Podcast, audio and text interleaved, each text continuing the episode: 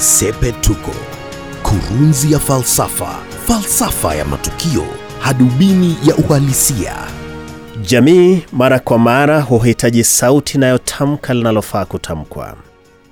Imeandikwa kwamba Nathan mtume alifika mbele ya Daudi mfalme, akamhadithia kisa. Akasema, katika mji mmoja palikuwapo tajiri na maskini. Maskini alikuwa na kondoo mdogo, alimtunza, ungefikiri ni mtoto wake. Alikula naye kwenye sahani yake na akaishi miongoni mwa watoto wake, maana alikuwa mali yake ya pekee. Tajiri kwa upande wake alikuwa na kondoo na ng'ombe wengi. Sasa siku moja akafika msafiri nyumbani kwa tajiri. Tajiri akampokonya maskini kondoo wake wa pekee na kumchinjia mgeni wake. Maskini na unyonge wake akalalamika, lakini kwa kuwa hakuwa na nguvu zozote akakinaye, huku akiwa amejaa machungu. Nathan mtume alipomaliza hadithi hii, Daudi mfalme akatamka tena kwa hasira kwamba almradi Mungu yu mbinguni, huyo tajiri akatwe kichwa, hata kabla kuwawa yafaa alipia fidia ya kondoo wanne, wala hata si mmoja tu. Nathan mtume akamwambia Daudi mfalme, tajiri huyo ndiwe mfalme wa Israeli. Mtume Nathan akasema, Muumba asema hivi kwamba nilikuokoa kutokana na chuki za Sauli, nikakupa ushindi, nikakupa boma lake na kiti chake, nikakupa mali yake, nilikupa Israeli na Juda. Na iwapo hayo yalikuwa madogo, ningekupa mengine zaidi. Mbona ukaonyesha dharau namna ile, ukampokonya Yuraya mkewe? Wewe ni mfalme, lakini hukutosheka na mengi nilokupa hata ukafanya mpango Yuraya au wawe umchukue Bethsheba mkewe. Kwa hivyo, kwa kuwa uliua kwa upanga, upanga hautaondoka katika nyumba yako. Ulimwiba Bethsheba kwa siri, lakini mimi nitafanya mkeo aibwe waziwazi mbele ya umma. Alafu Nathan mtume akaenda zake.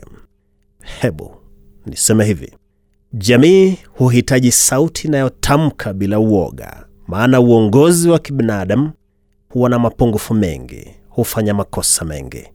Kanisa la Kenya limeshindwa kutekeleza wajibu huu, lakini kuanzia Jumapili ishara zimeibuka kwamba sasa kanisa limeanza kugutuka kutoka usingizini.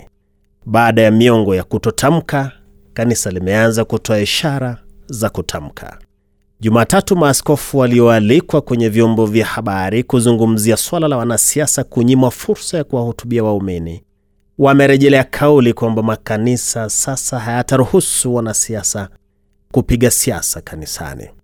Askofu mkuu wa kanisa Anglikana Jackson Ole Sapit ameiambia Spice FM kwamba wanasiasa wamekuwa wakitumia madhabahu kutoa matamshi hata ya chuki dhidi ya wanasiasa wenzao. Akasema hayo hayataendelea tena. Askofu wa Katoliki dayosisi ya Nyeri Anthony Muheria ambaye ndiye mwenyekiti wa kikao cha wahubiri wa imani zote nchini ameiambia KTN News kwamba kwanza uamuzi ulitolewa mwaka 2019 kwamba wanasiasa hawataruhusiwa kupiga siasa makanisani. Hata akasema makanisa yafaa yawe yametekeleza makubaliano hayo.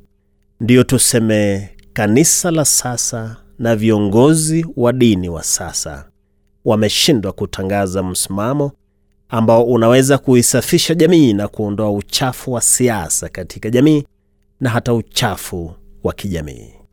Kutokana na hayo, tumbili, sungura na fisi wamekuwa wakitumia madhabahu vibaya. Ni vigumu kulinganisha viongozi wa dini leo hii na wale wa awali kama vile maaskofu Henry Okulu, Alexander Muge, David Gitari, Ndingi Mwananzeki, maana hao walikuwa maaskofu walioiga mfano wa Mtume Nathan aliyefika mbele ya Daudi mfalme akiwa na maneno makali ya kumpa. Kizazi hicho cha maaskofu walitamka makosa ya wakubwa. Hata wanasiasa waliogopa kupeleka ugomvi wao kanisani, maana wangekomeshwa vikali. Siku hizi, kwa sababu ya ulegevu wa viongozi wa dini, madhabahu ni majukwaa ya tumbili, sungura na fisi. Na ndiyo nitasema hivi, taasisi za dini zinafaa ziwe ndizo za kusafisha nchi kutokana na uchafu wa kijamii na uchafu wa kisiasa. Misikiti imejaribu juu chini kujiepusha na shughuli za wanasiasa ama shughuli nyingine zisizo za kuwakuza watu kiroho. Lakini makanisa ndiyo yamekuwa yakitumiwa visivyo na wanasiasa, na hasa makanisa ambayo wahubiri wake wanafahamika kwa kutangaza namba za M-Pesa kwenye televisheni. Anglikana na Katoliki hayana matatizo sana. Makanisa yenye matatizo ni yale yanayohubiri miujiza na utajiri, ikisemekana kwamba alimradi umeamini tu. Hayo ndiyo makanisa yatakayoendeleza porojo za wanasiasa hata sasa, na ndilo Sepetuko. Mimi ni Wellington Nyongesa. Sepetuko, kurunzi ya falsafa, falsafa ya matukio, hadubini ya uhalisia.